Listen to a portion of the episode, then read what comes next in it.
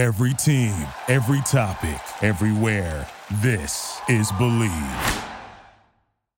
It's time for Soralo Sports Talk with Joe Soralo.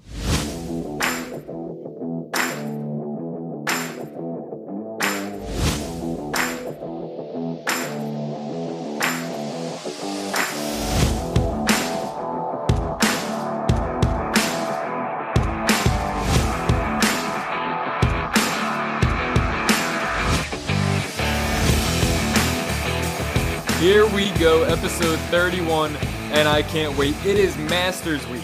So, Cam Rogers, host of the Tiger Woods pod right here on the Believe Podcast Network, he'll be joining the show momentarily to talk about what the Masters are going to look like without Tiger Woods, the five time champ, the 2019 champ.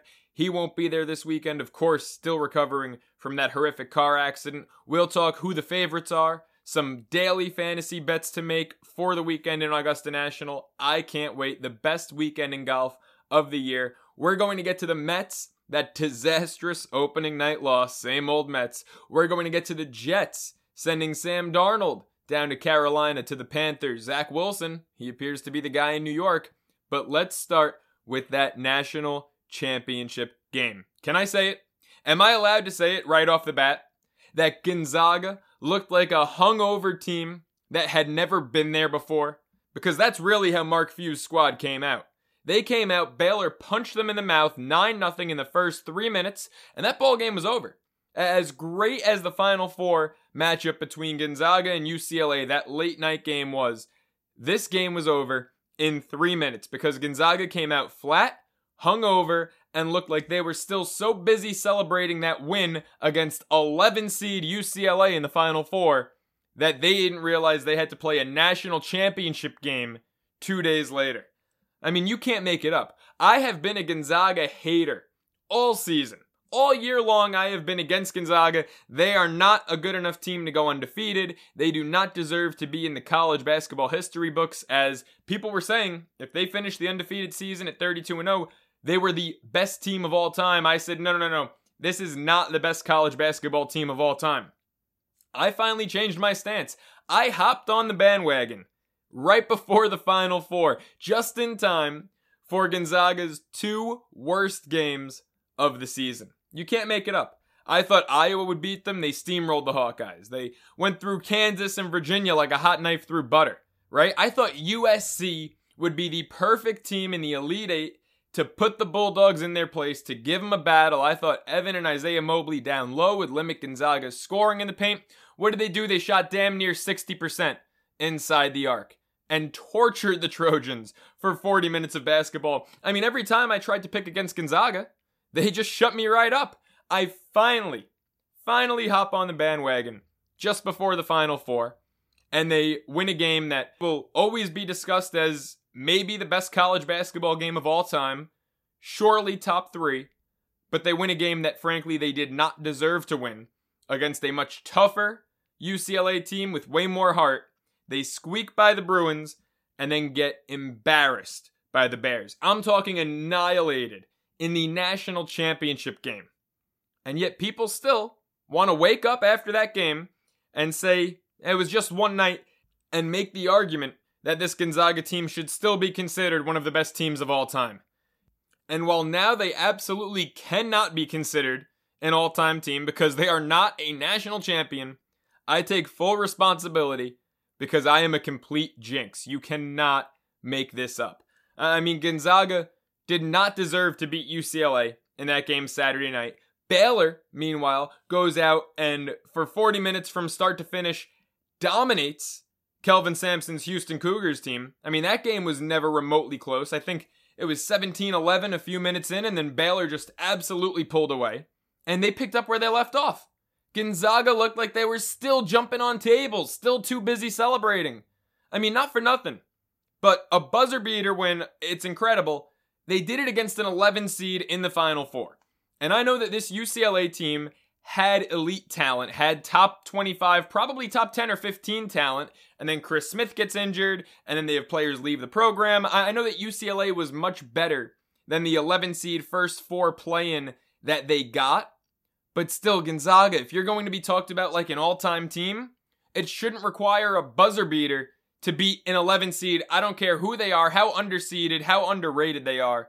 Gonzaga didn't act like they had been there before. No, they acted like a mid major. And I know that they're in the West Coast Conference, but Gonzaga is not a mid major. They're a blue chip. They're spoken of in the same breath as Kentucky, as Duke, as North Carolina, as Kansas, even though Kansas shouldn't be considered a program like the others. They've got one title with Bill Self and a whole lot of disappointment. That's besides the point.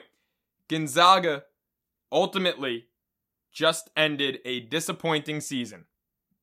Anything short of a national title is disappointment. I know 31 and 1 is phenomenal. They had a great season. It can be great, but also be disappointing, and that's exactly what it was. This Baylor team, I mean, credit to them, first national title in school history. What a performance.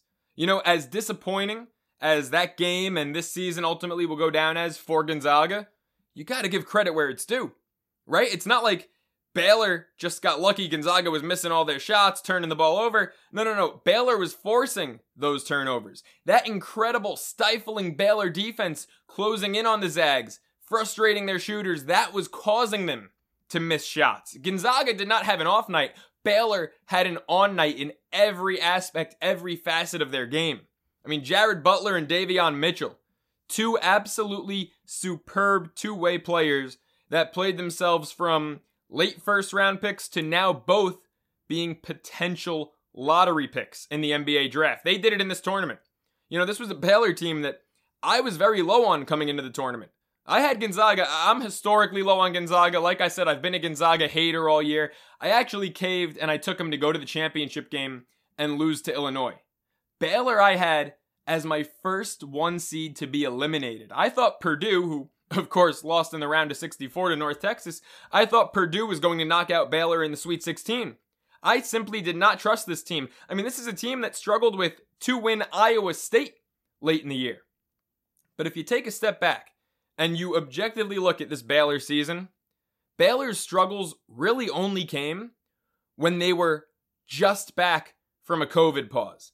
Now, you could look on the flip side and say, well, Gonzaga took two weeks off because of COVID came out at a neutral location in South Dakota, played an Iowa team that at the time was seen as a top two, top three team in the country, and they dismantled them. I mean, they won by, I believe, 12, but the game was really never that close. It was more like a 20 point game for the majority of it. So Gonzaga does that coming off COVID. Baylor really struggles, and then Baylor fails to win the Big 12 tournament. And you could say that they were trending in the wrong direction, right? That Baylor was maybe overrated, overhyped. No, Baylor was the best team in the country. The most complete team. They were deeper than Gonzaga. They were tougher than Gonzaga. They were stronger than Gonzaga. They were better than Gonzaga. And that Baylor win last night, not that Gonzaga loss. I want to focus on that Baylor win was absolutely incredible because they bullied a team that had been bullying opposing teams all year. A, a, team that prior to the buzzer beater win against UCLA Saturday night in the Final Four hadn't won a tournament game by fewer than 15 points in its first four games. I mean, forget the opening round, the, the 1 versus 16. Forget even the 1 versus 8 game against Oklahoma that they won by, what was it, 18? I mean, you're talking a Sweet 16 win and an Elite 8 win each by more than 15 points. Gonzaga wasn't beating teams all year, they were destroying teams all year. And then they got a taste of their own medicine in the national title game. By the way, Jalen Suggs, nothing broke my heart more than watching Jalen Suggs after that game in tears. I mean, he is one of the most likable, talented young prospects in college basketball. I cannot wait to see what he does. He's going to be a top five pick. He might have played his way this tournament into a top three pick. And of course, you know, depending on how the lottery goes, where things fall, Evan Mobley is seen as the number two behind Cade Cunningham. But if you get a team picking second that doesn't need a big man, hello, Jalen Suggs, maybe. I mean, this is a guy who was talked about as the fifth or sixth pick in the draft. He could have played his way into the second or third pick. He's so talented. He's such a team player. You know, he can play on a team and be its best scorer, yet also average a double double. He's he's that good of a facilitator. You know, someone who I was not all that impressed with, Drew Timme. I, I mean, I know You know, he shot the ball efficiently, only took seven shots, made five of them. All right, 12 points is not bad. He got bullied in the paint. Had five of Gonzaga's 14 turnovers, which, by the way, very uncharacteristic of this Gonzaga team to turn the ball over as much as they did. Timme had a third of their turnovers. And that's what I talk about when I when I talk about Baylor being tougher and stronger and bullying them. Baylor took the ball at will on the defensive end. Uh, I mean, Gonzaga was flustered, it seemed, every time they moved down the court. The only guy who wasn't, and there were times where he was, but who wasn't consistently flustered on offense was Jalen Suggs. There were plays that Suggs was able to take over. You know, Gonzaga cut it down to what, nine in the second half? But it, it was never enough. From the point that it was 9 nothing Baylor three minutes into this game, it was over. Suggs couldn't do it by himself. Yeah, Drew Timme celebrating after a layup when his team's down, what, 17 7?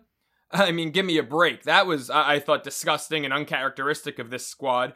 Uh, you had Corey Kispert, who just looked so uncomposed. Uh, I mean, you, you have him taking an up down at the wing in the second half. A crucial three. He's going up for it. Baylor closes in on him so well, he, he puts the ball on the floor. Like he didn't know what he was doing. That's how flustering Scott Drew's defense was. I mean, this Baylor team, it, it was the perfect storm of Baylor having their A game and Gonzaga just not being ready for the spotlight. And Gonzaga looked a lot better a few years ago. What was it, 2017, the national championship they lost to North Carolina? They looked a lot better in that game than they did last night. And this was talked about as if they were an all time team. Some people are still saying that they're an all time team. I just need more from them. I need a whole lot more from Gonzaga than. I, I know it's great to make two national title appearances in a four year span, but they can't get over that hump. And, and this was supposed to be the year that they did, and I was eating my words and I was finally on the bandwagon. But once again, in the end, Gonzaga proved me right. They can't get over that hump. And I think part of that is Gonzaga's fault. And I think part of that is because of the conference they play in. I'm sorry. I know that there are years where St. Mary's is a really good team, a top 25 team. I know that there are years like this year where BYU is a really good team. A West Coast Conference schedule does not prepare you for the NCAA tournament for a national championship. It just doesn't. And Gonzaga, credit them, they scheduled all the big dogs this year, right? They played Iowa at a neutral location. They played Virginia. They played Kansas. They scheduled Baylor, right? Don't forget, these two teams were supposed to meet up in the regular season in the non conference schedule. And then COVID canceled that game. Gonzaga did everything right in terms of their non conference schedule. But then, when that's done, and you play, what is it, 16, 18 games against Santa Clara and Pepperdine and San Francisco I know you get BYU and St. Mary's sprinkled in there. BYU was a six seed. St. Mary's made the NIT. I'm sorry, that does not prepare you for the adversity that you will eventually face in the NCAA tournament. Right? I just talked about Gonzaga beating their first four opponents by 15 points or more.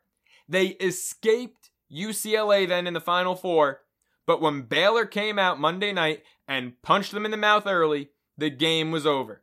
Because the only time all year Gonzaga had seen adversity like that was against BYU in the West Coast Conference Tournament Championship game, but BYU had nowhere near the talent that Baylor had. So when BYU jumped out to that double digit lead, to that halftime lead, Gonzaga was clearly the better team and was clearly able to get back in the game, and ultimately they won handily. I think they even covered in that game. Different team. When Baylor jumped out to that lead, when Baylor punched them in the mouth, Gonzaga didn't have the answers. And truthfully, I think it's because of the quality of the opponents that they play. And that will never change. They're not joining the Pac 12. They don't have a football team. The Pac 12 isn't taking basketball only members, right? I think the only team in all Power 5 conferences that isn't in a conference in football is Notre Dame, right? Notre Dame gets the exception. They're, they're in the ACC for basketball, independent for football. No one else is taking a one sport member. No other power conference, that is, is taking a one sport member. You know, even the Mountain West. I'm pretty sure every team in the Mountain West Conference is in it for both football and basketball. So Gonzaga needs to come up with some answers because as long as they're playing Santa Clara and Pepperdine twice every regular season, they're not going to be equipped to win a national title. When we come back, a little Masters talk. My guy Cam Rogers, host of the Tiger Woods pod right here on the Believe Podcast Network is all set to join us, so stick with me, Joe Soralo, right here on Soralo Sports Talk.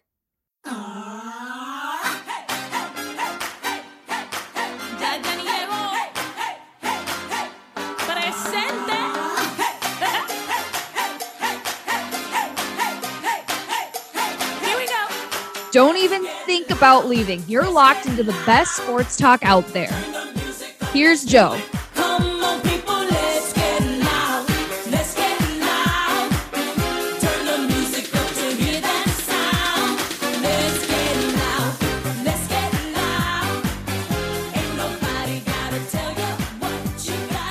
We're back here on Soralo Sports Talk, and joining the show now, he's the host of the Tiger Woods Pod right here on the Believe Podcast Network.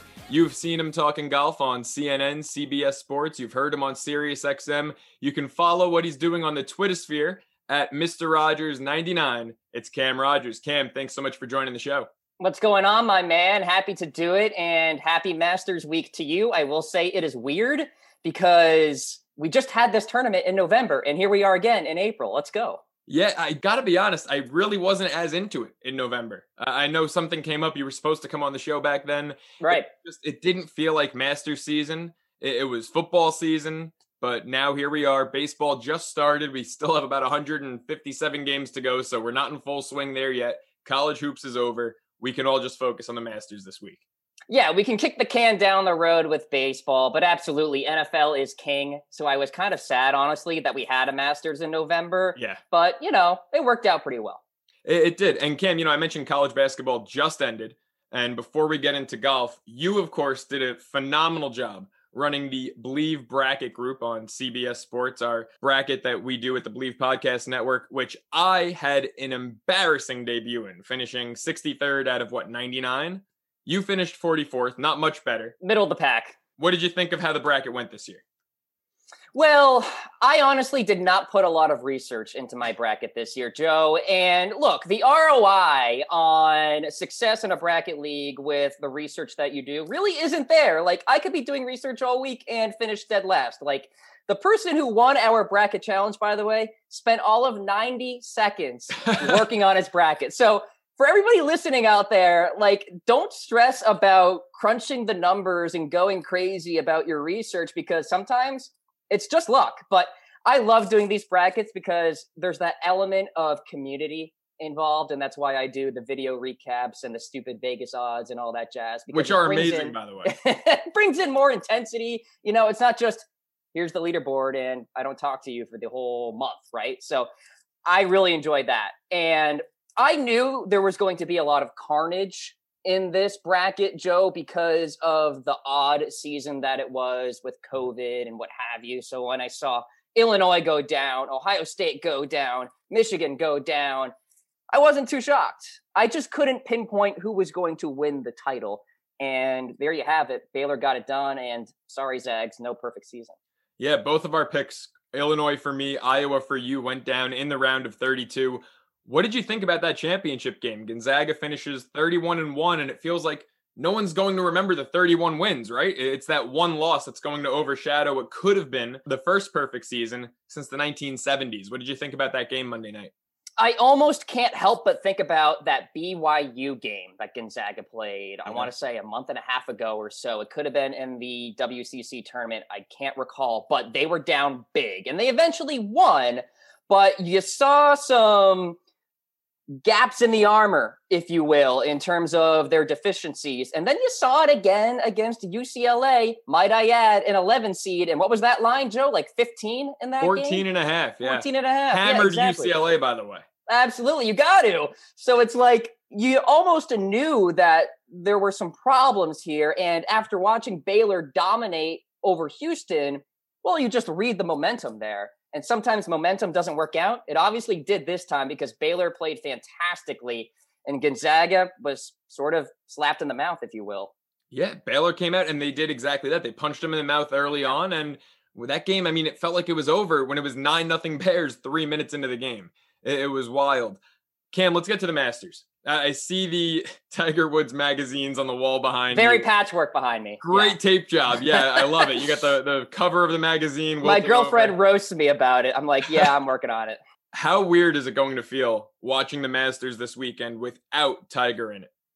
Yeah, it's going to be tough. And here's what I have been saying to people we've gone down this road before. We've mm-hmm. gone through Masters without Tiger Woods due to injury or what have you. And so I don't think it's going to be all too weird. Obviously, we will miss him, but I also think the game of golf is in good hands. And this could be a nice little test for us as we go forward here, where we don't know when Tiger Woods will come back and we have content creators on tour like a Bryson DeChambeau and a Brooks Koepka who really bring in some intrigue to the game. This will be a nice little test this week in terms of the viewership in particular and kind of compare that to Tiger Woods in 2019. Let's write off 2020. It was November, football season. Yeah. CBS had to like tangle with the NFL in that late window, but also have the Masters early on that Sunday. So one off there. So it'll be interesting to see the numbers come Monday morning about viewership. But I do think golf is in good hands. Again, we'll miss Tiger Woods this week, but it should be a fantastic week on the golf course. And I think that's where Tiger Woods actually wants the focus. He doesn't want the tributes and what have you. He wants everybody to focus in on the game happening on the course. And there's plenty of talent out there in Augusta. Looking at the current favorites, courtesy of FanDuel, Dustin Johnson, Bryson DeChambeau, who you mentioned, both coming in at plus 950. Then you've got Jordan Spieth, Justin Thomas right behind them, around 11 to 1. Who do you view as the favorite this weekend? Well, I'll tell you who I'm picking. How about that? Outright, Jon Rahm, okay. who is one of the favorites this week. And he's what, 12 to 1? Uh, yeah, he's around there. I think he's third on the list on FanDuel. And, you know, when you pick the Masters outright, you have to go chalky because typically these leaderboards are chalky. This is a very small field relative to the mm. other major championships, under 100 players. And really, you can whittle it down to like 20 people who can actually win this tournament because you have amateurs and first timers and past champions who are past their prime. So you really can narrow it down. And obviously, Jon Rahm is within that category of who can actually slip on the green jacket on Sunday evening. Fantastic driver of the golf ball. He can crush it a country mile. You need that at Augusta National. He can crush the par fives. You certainly need that. And his tee to green game in general is fantastic. If you look at the trends at the Masters, the 90 days leading into the tournament, you need to be on your game tee to green. And I have a list for you, Joe. Here's the top 15 with that in mind. And I'll just run through actually until I get to Rahm here. Cantlay is at one in terms mm-hmm. of tee to green within the last 90 days. Collin Morikawa PGA champion, Paul Casey, Justin Thomas, Corey Conners, Sergio at six. There's Bryson at seven, Jon Rahm at eight. Right behind him is Spieth at number nine, who I like a lot as well. So I like those Spieth guys, yeah, those guys who I just listed off, a ton of outright potential to win it all. Now I want to focus on Jordan Spieth because he's right behind Jon Rahm. I like him. I'm assuming you think he's going to have a bounce back here at this Masters because the last two he hasn't even cracked the top 20, yet prior to that, had a top three finish in what, four out of five appearances? So which Spieth should we expect this weekend? Jordan Spieth is back. He's back. I needed some time to watch the tape, see how he played, and he was starting to trend in the right direction.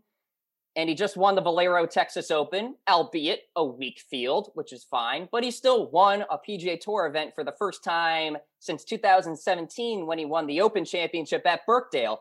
And for a time there, Joe, after that, Spieth lost his game. I yeah. mean, he could not hit his irons at all. He couldn't score. He had the chipping yips. And here we go. Spieth is the perfect combination of elite course history here at Augusta National and elite recent form. That's what you want when you're playing daily fantasy, FanDuel, and you're betting and going for the top 10 finishes and what have you. His 2.9 career strokes gained per round at Augusta National are the most of anyone with a minimum of five rounds played. He loves this course. He's posted six top 15 finishes in his past seven uh, starts. So it's all there. I love him. You should love him. Everybody should love him this week. I, I do love him. Now, another guy, because not too many guys are comfortable at Augusta National, right? Yeah, you look at certain courses across the country and guys have their favorites. Augusta National, it's pretty rare that a guy is comfortable on this course. Spieth is one of them. Another one, of course, the favorite. Dustin Johnson. Mm-hmm. The only golfer that's beaten him in the last two Masters is Tiger Woods, of course, who did it in 2019. Uh, are you overlooking Dustin Johnson here, or is there a piece of his game that you don't think has him equipped to win this weekend? Here's the thing about golf it's a volatile sport. Mm-hmm. You can miss three cuts and then win. Brooks Koepka did that not too long ago you got to take a stand at the top of this board here, Joe, because not everybody can finish inside the top 10. And you have to decide who's going to finish T30 and who's going to finish T4.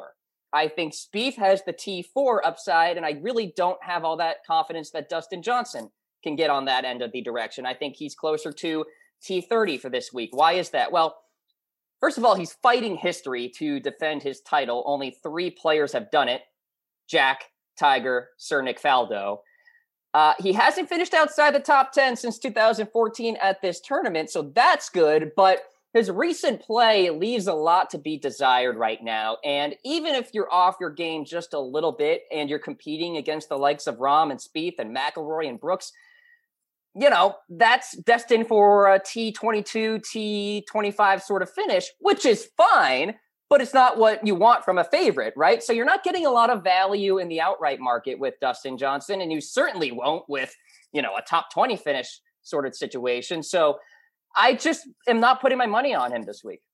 Fair enough. So what other bets do you like? Obviously, Rahm 12 to 1, he's your pick to win it. What other bets are we looking at for this weekend? Yeah, so I think finishing position has a lot of value here. And I like to go down to the top 10 finishing positions because – you can put so much stock in course history at Augusta National. And if you see a little bit of good recent form, that's where you can find the winners here. So somebody like an Adam Scott, plus 490 to finish inside the top 10. He played pretty well at the Honda Classic not too long ago. His iron game was fantastic. And obviously, he's a champion here at the Masters. That's some pretty darn good value. Matthew Fitzpatrick, plus 450 to get it done. He gained strokes in every single major category. Talking about driving, iron game, short game, and putter. You like that. Has played well at Augusta National before. He could get inside the top 10 as well. And then you can go down the board or go down the finishing list here and look at maybe a top 20 and somebody along the lines of a Matt Kuchar makes some sense, plus 230 to finish inside the top 20. He's played well recently at the match play and at the Valero Texas Open. Lost his game for a bit, actually, and seems to have found it. Has played well at Augusta National, too. Sergio Garcia, like him a lot this week as well. He's inside my top 10 in terms of the power rankings. So a top 20 finish plus 175 to get that done. Certainly within the realm of possibility. He's an elite tee to green guy, so I like him a lot as well. And then one more name. How about Lee Westwood? seems to have found the fountain of youth, if you will, plus 150 to finish inside the top 20, for example. His iron game is fantastic, has played well at Augusta many a times, and his recent form, pretty darn good. Two runners up finishes last month. So Lee Westwood makes some sense this week. There you go. Now, what about Brooks Koepka? You mentioned him a little bit before. Obviously, a ton of uncertainty coming off knee surgery. A lot of people thought he wasn't even going to be able to participate in the Masters. What do you think we're going to see from Brooks Koepka this weekend? So I'm hearing that there's hardware in his knee to like hold everything in place, but yeah. yet doctors are saying he should be fine. The guy just had a procedure last month. So it's like, how much confidence can you really have in Brooks Koepka? Really, you're flying blind if you throw some money on him. And really, you're just relying on his elite course history. Of course, just his elite major championship history in general. He's a four time major champion, has a slew of other top 15 finishes at these sort of events. But I really don't want to risk it. Now, I could see some value with an outright, maybe sprinkle some cash down there because if he finishes T2 or misses the cut, it really doesn't matter. In terms of daily fantasy, I probably wouldn't go in that direction. I see more downside than upside for him this week. Mm-hmm. Let's see how he plays. Let's see how that knee holds up. Yeah, I'm really skeptical to see what he does. Look, I love Brooks Koepka. He's my favorite golfer in the game. I got to see him up close at Bethpage Black at the PGA Championship two years ago, and watching him in person was it, was wild because there aren't too many guys, and I guess it's changing. Tiger started to change it, but there aren't too many guys that you watch play golf and you're like, he's an incredible athlete, not a golfer, but an incredible athlete. And watching Koepka, he's one of those guys. I just hope he's not rushing back now from this injury and that he doesn't damage himself further down the line. Well, yeah, Tiger brought on the athlete golfer, right? Mm-hmm. That's why we have these gym rats now Rory McIlroy and Brooks Koepka and Bryson DeChambeau. All of these guys have molded themselves into athlete golfers, and Tiger was the first one to come onto the scene. Before that, it was a bunch of guys with beer bellies, right? Yeah, John Winning Daly major championships. exactly, exactly. So, I mean, even Phil Mickelson, he used to be pretty overweight if you go to like the mid 2000s, and Yeah. he has really slimmed down as well. So, yeah, you have somebody like a Brooks Koepka. I'm sure he'll be fine. He'll recover and what have you. But I just want to see it before I throw some money down or make any sort of prediction. What do you think about Phil, by the way? Obviously, he's won multiple Masters. He's a long shot this weekend. Uh, Do you like him if someone's looking for a long shot play? Is Phil the play, or is it someone like a Francesco Molinari, maybe a Tony Finau? I mean, those are two guys that just in 2019 had really successful weekends. What long shot would you recommend? Yeah, I'm taking a look at the board here for FanDuel. Phil has the same odds as the likes of Ryan Palmer, Cameron Champ, Dylan Frittelli, who finished inside the top 10 back in November. Phil is 180 to 1 to get it done. Here's what I'll say about Phil Mickelson because I feel bad. I've been shitting on him for the last few months because he's been so bad on tour. He's actually gaining strokes with his irons in his recent form on the PGA Tour. And there's something about the Masters, Joe, sometimes where you roll down Magnolia Lane, you find that magic, and you pull a top 20 out of your butt, and nobody saw it coming, right? So I think that's certainly within the realm of possibility for Phil Mickelson. For example, Tiger Woods, after the big scandal in 2009, right? Long layoff from the game, rolls up to Augusta and finishes inside the top 10. Had no business doing that because he didn't even play well that week, if you remember. So, you know, Phil can kind of drive off of that Augusta magic, if you will. In terms of actually capturing yet another green jacket, I don't think it's going to happen. He is a three time champion, 15 top 10s here. So we'll see what happens. But if you want to go for maybe a top 20 or even a top 10, sprinkle some cash down on that. I wouldn't talk you down from that. What about a guy like Molinari? 2019, of course, he had the big collapse on Sunday, had a great tournament otherwise. He's really struggled since. Another Yeah. guy, I talk about watching Koepka at the PGA Championship at Bethpage. Molinari was in that threesome with Tiger and Koepka, and he was absolutely horrendous. I believe he finished T48 on the Bethpage Black Course that weekend. What about him? Any value there as a long shot, maybe T10, T20? Nah, I'm off him this week, Joe. I'm not a big fan of Francesco Molinari just because, like you mentioned, his recent form really isn't there. He has Mhm. not been tested in the heat of competition on a Sunday afternoon in quite some time. So I think really he is riding momentum from that Masters performance not too long ago. But even still, like, I don't know how much you can really draw off of that. So I'm off Francesco Molinari. I would rather go in another direction. I would honestly go down to Phil at 180 to 1 rather than Instead. Molinari at 160. Yeah. There you go. Last guy, Cam, I want to ask you before we wrap this up Abraham Ancer. Hmm. A lot has been talked about him being a popular long shot this week. He's plus 9,500. That's 95 to 1 odds. Are you on his game? You haven't mentioned him, but everywhere I'm reading, it says that he's the popular long shot pick. Yeah, he's a trendy guy. He is so consistent on Mhm. the PGA Tour, very rarely misses cuts. His iron game is fantastic. He's a good birdie maker, too. The only knock on him, and this is why he has that inflated number, is that he doesn't have a lot of experience at Augusta National. And sometimes that trend can be bucked, as Sungjae Im did back in November, finishing inside the top three uh, in his debut. I like Abraham Ancer as a value play for a top 20, top 10. I would look at him at matchups as well in group plays. But in terms of actually capturing the green jacket, I don't think it's going to happen for him. I think he needs to win on the PGA Tour first before he wins a major championship. But great game. I mean, he has a fantastic game, and I think he'll be a factor at majors to come. Well, there you have it from Cam Rogers. Follow him on Twitter at Mr. Rogers99. Also, check out his podcast. Right now that Soralo Sports Talk is on the Bleav Podcast Network, spread the love. Check out the Tiger Woods pod on the Bleav Podcast Network. Cam, thank you so much for the time. I'm going to take your advice. I'm going to lay some money on your recommended picks. I know you're much better at predicting golf than you are brackets. So I'm looking forward to this weekend, man. My friends call me Cam Auto Fade Rogers. Go the exact opposite of whatever I say. Hey, bud, great to be with you. Amazing. We'll be right back here on Soralo Sports Talk.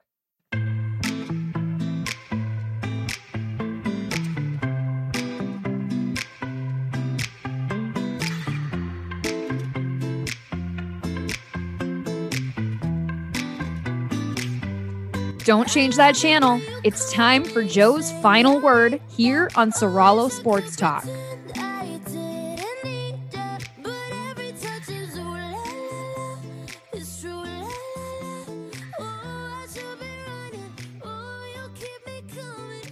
It is time for my final word here on Soralo Sports Talk. And if you don't already, go follow Cam Rogers on Twitter at Mr. Rogers99. I mean, just an incredible guest. This guy's forgotten more about golf than I will probably ever know. Uh, I mean, just an absolute wealth of knowledge on Tiger Woods, on golf. Be sure to check out his podcast, the Tiger Woods Pod, right here on the Bleav Podcast Network. But for my final word, I'm coming at you with two New York teams, my Mets and the New York Jets.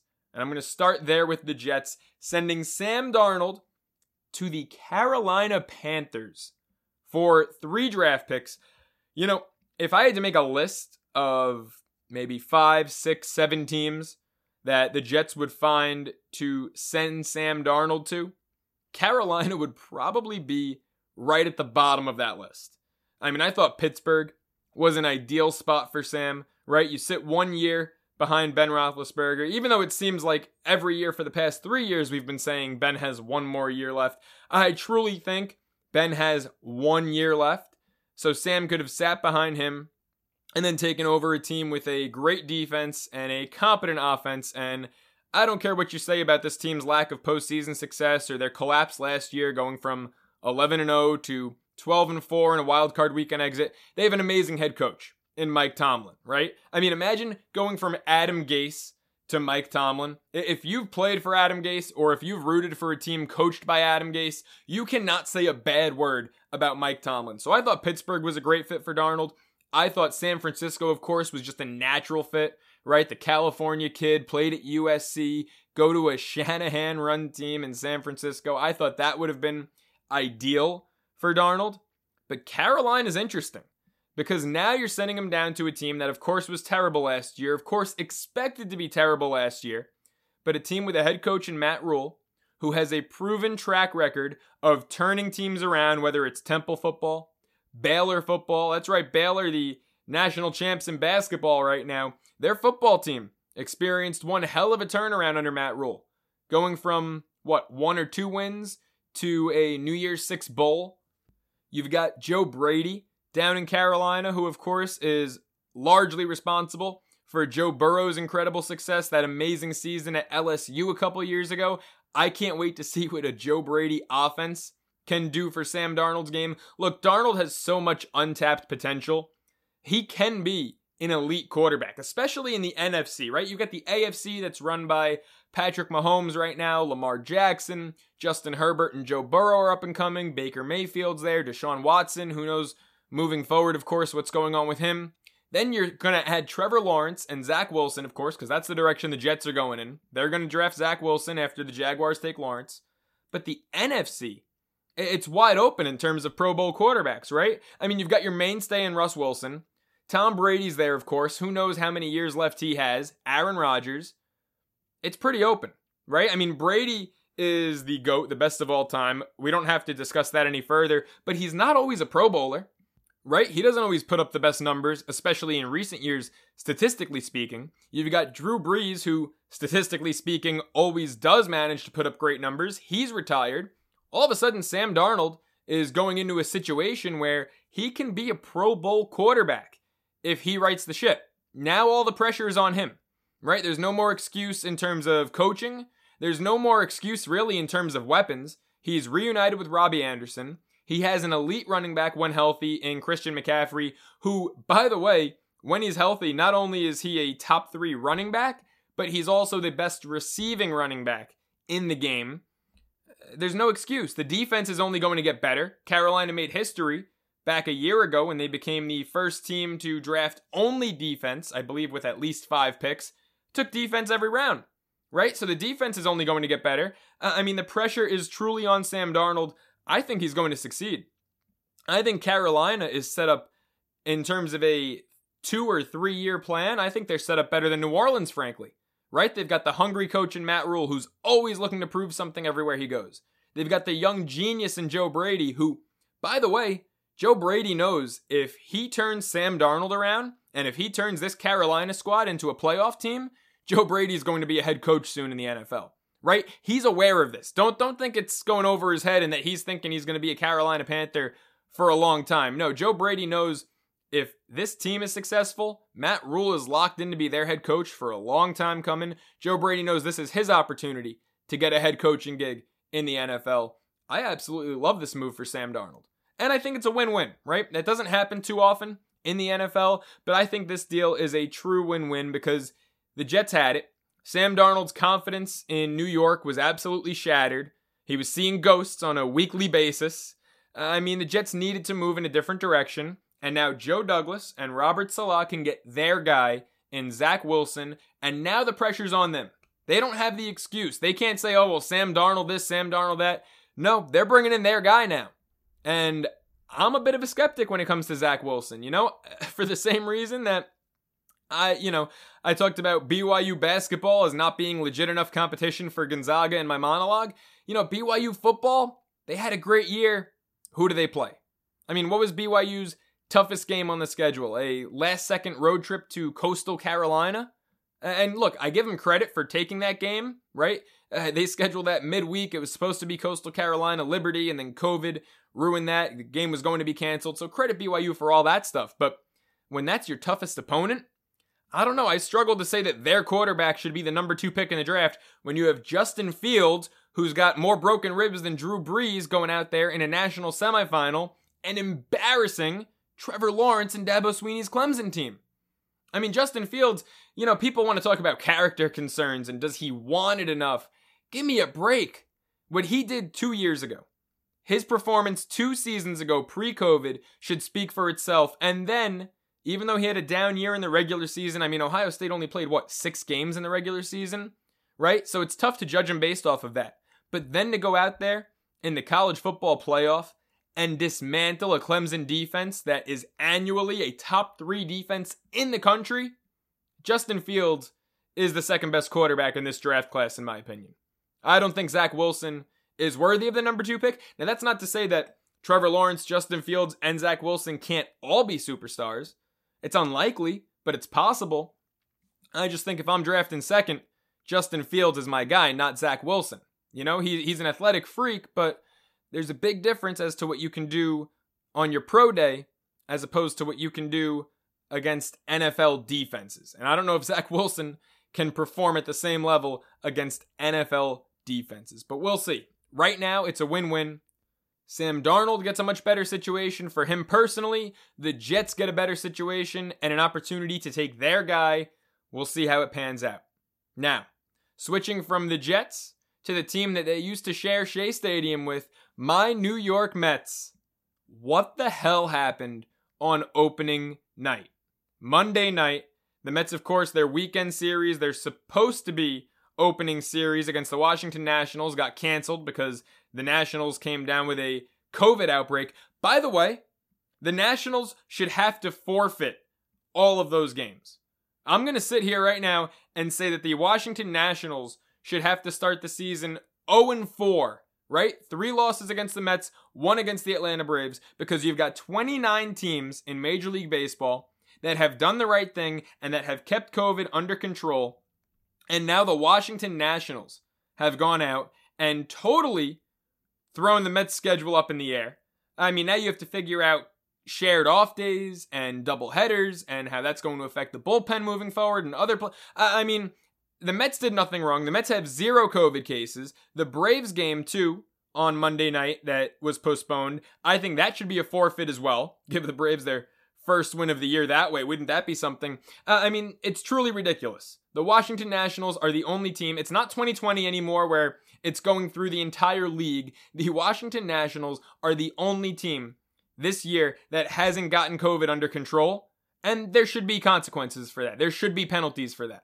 It's ridiculous that now the Mets schedule moving forward has to be juggled over something that is the Nationals' fault 110%. So, so that's where I'm starting. But opening day anyway comes Monday night in Philly. Jake DeGrom on the bump. And I have not seen worse managing since last year. Oh, by the same guy, Luis Rojas. What the hell was Luis Rojas thinking taking the best pitcher in baseball, not just right now, right here in 2021, but the best pitcher in baseball over the past five years, taking him out of the game with 77 pitches and a shutout working. I know it's opening day.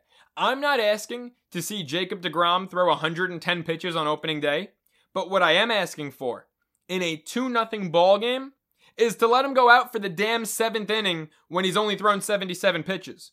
It's not like the team was hitting. He wasn't up 8 nothing. No, in fact, he drove in one of the two runs that the Mets had when he left the game when it was 2 nothing. He was 2 for 2 at the plate in that one. So everyone who's talking about Shohei Ohtani being the next Babe Ruth, slow your roll because Jacob DeGrom passed Ohtani for the fastest pitch in baseball. He hit 102 on the gun Monday night, and he helped himself at the plate just like Ohtani did. So I don't want to hear that Ohtani is a unicorn when Jake DeGrom is doing the same and doing it better. But to take him out of the game in that situation is absolutely inexcusable.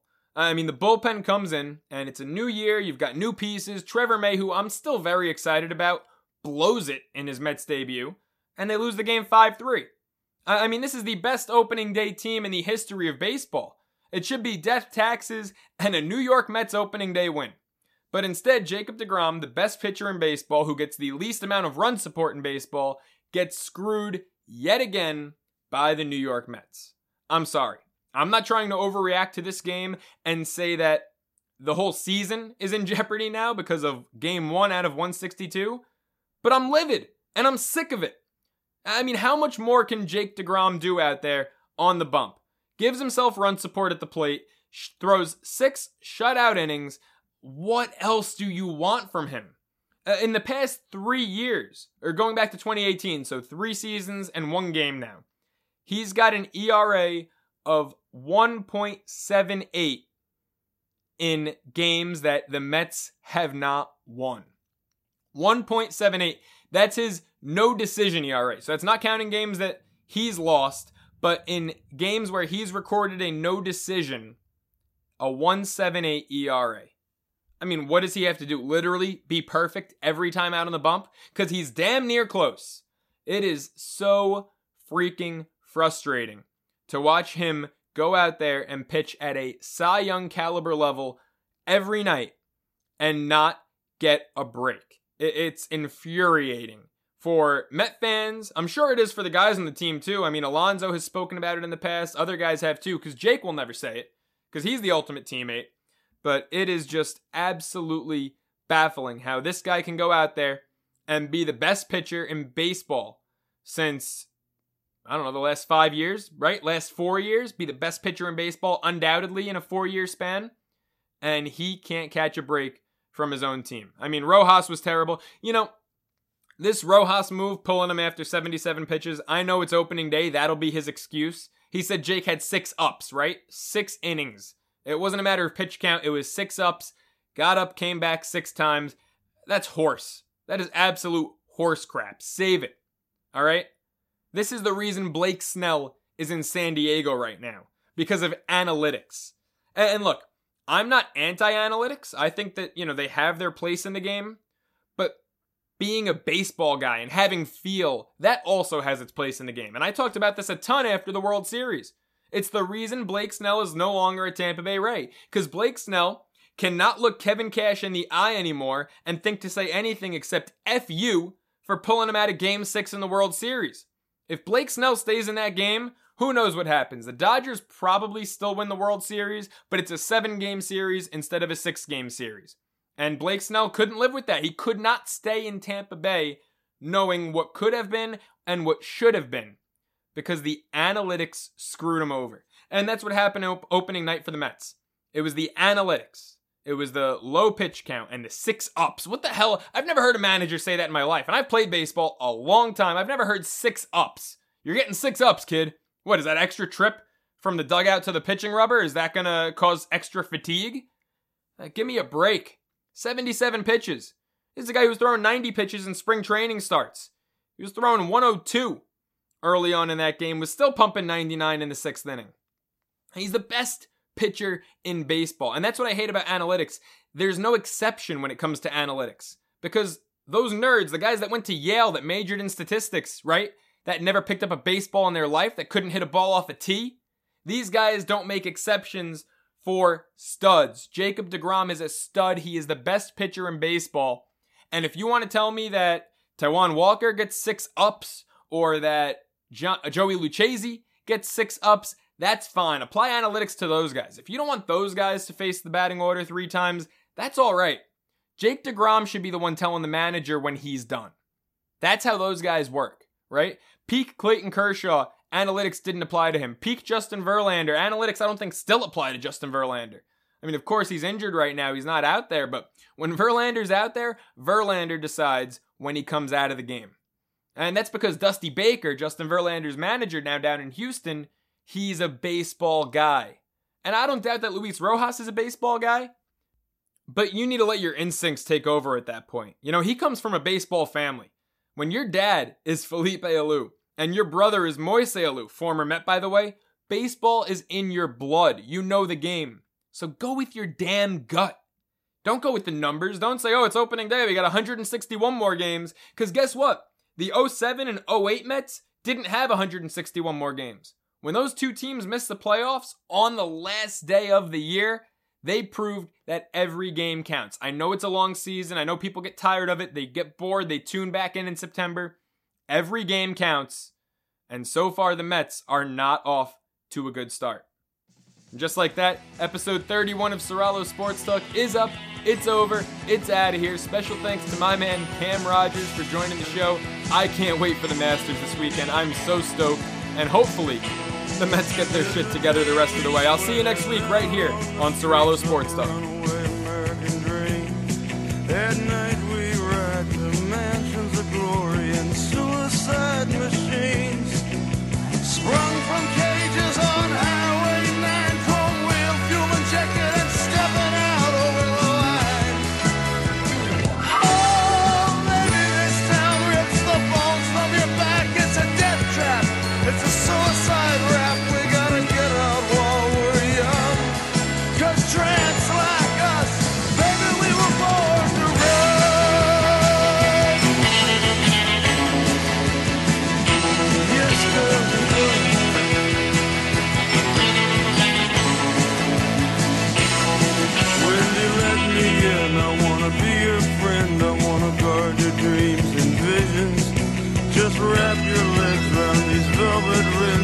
rims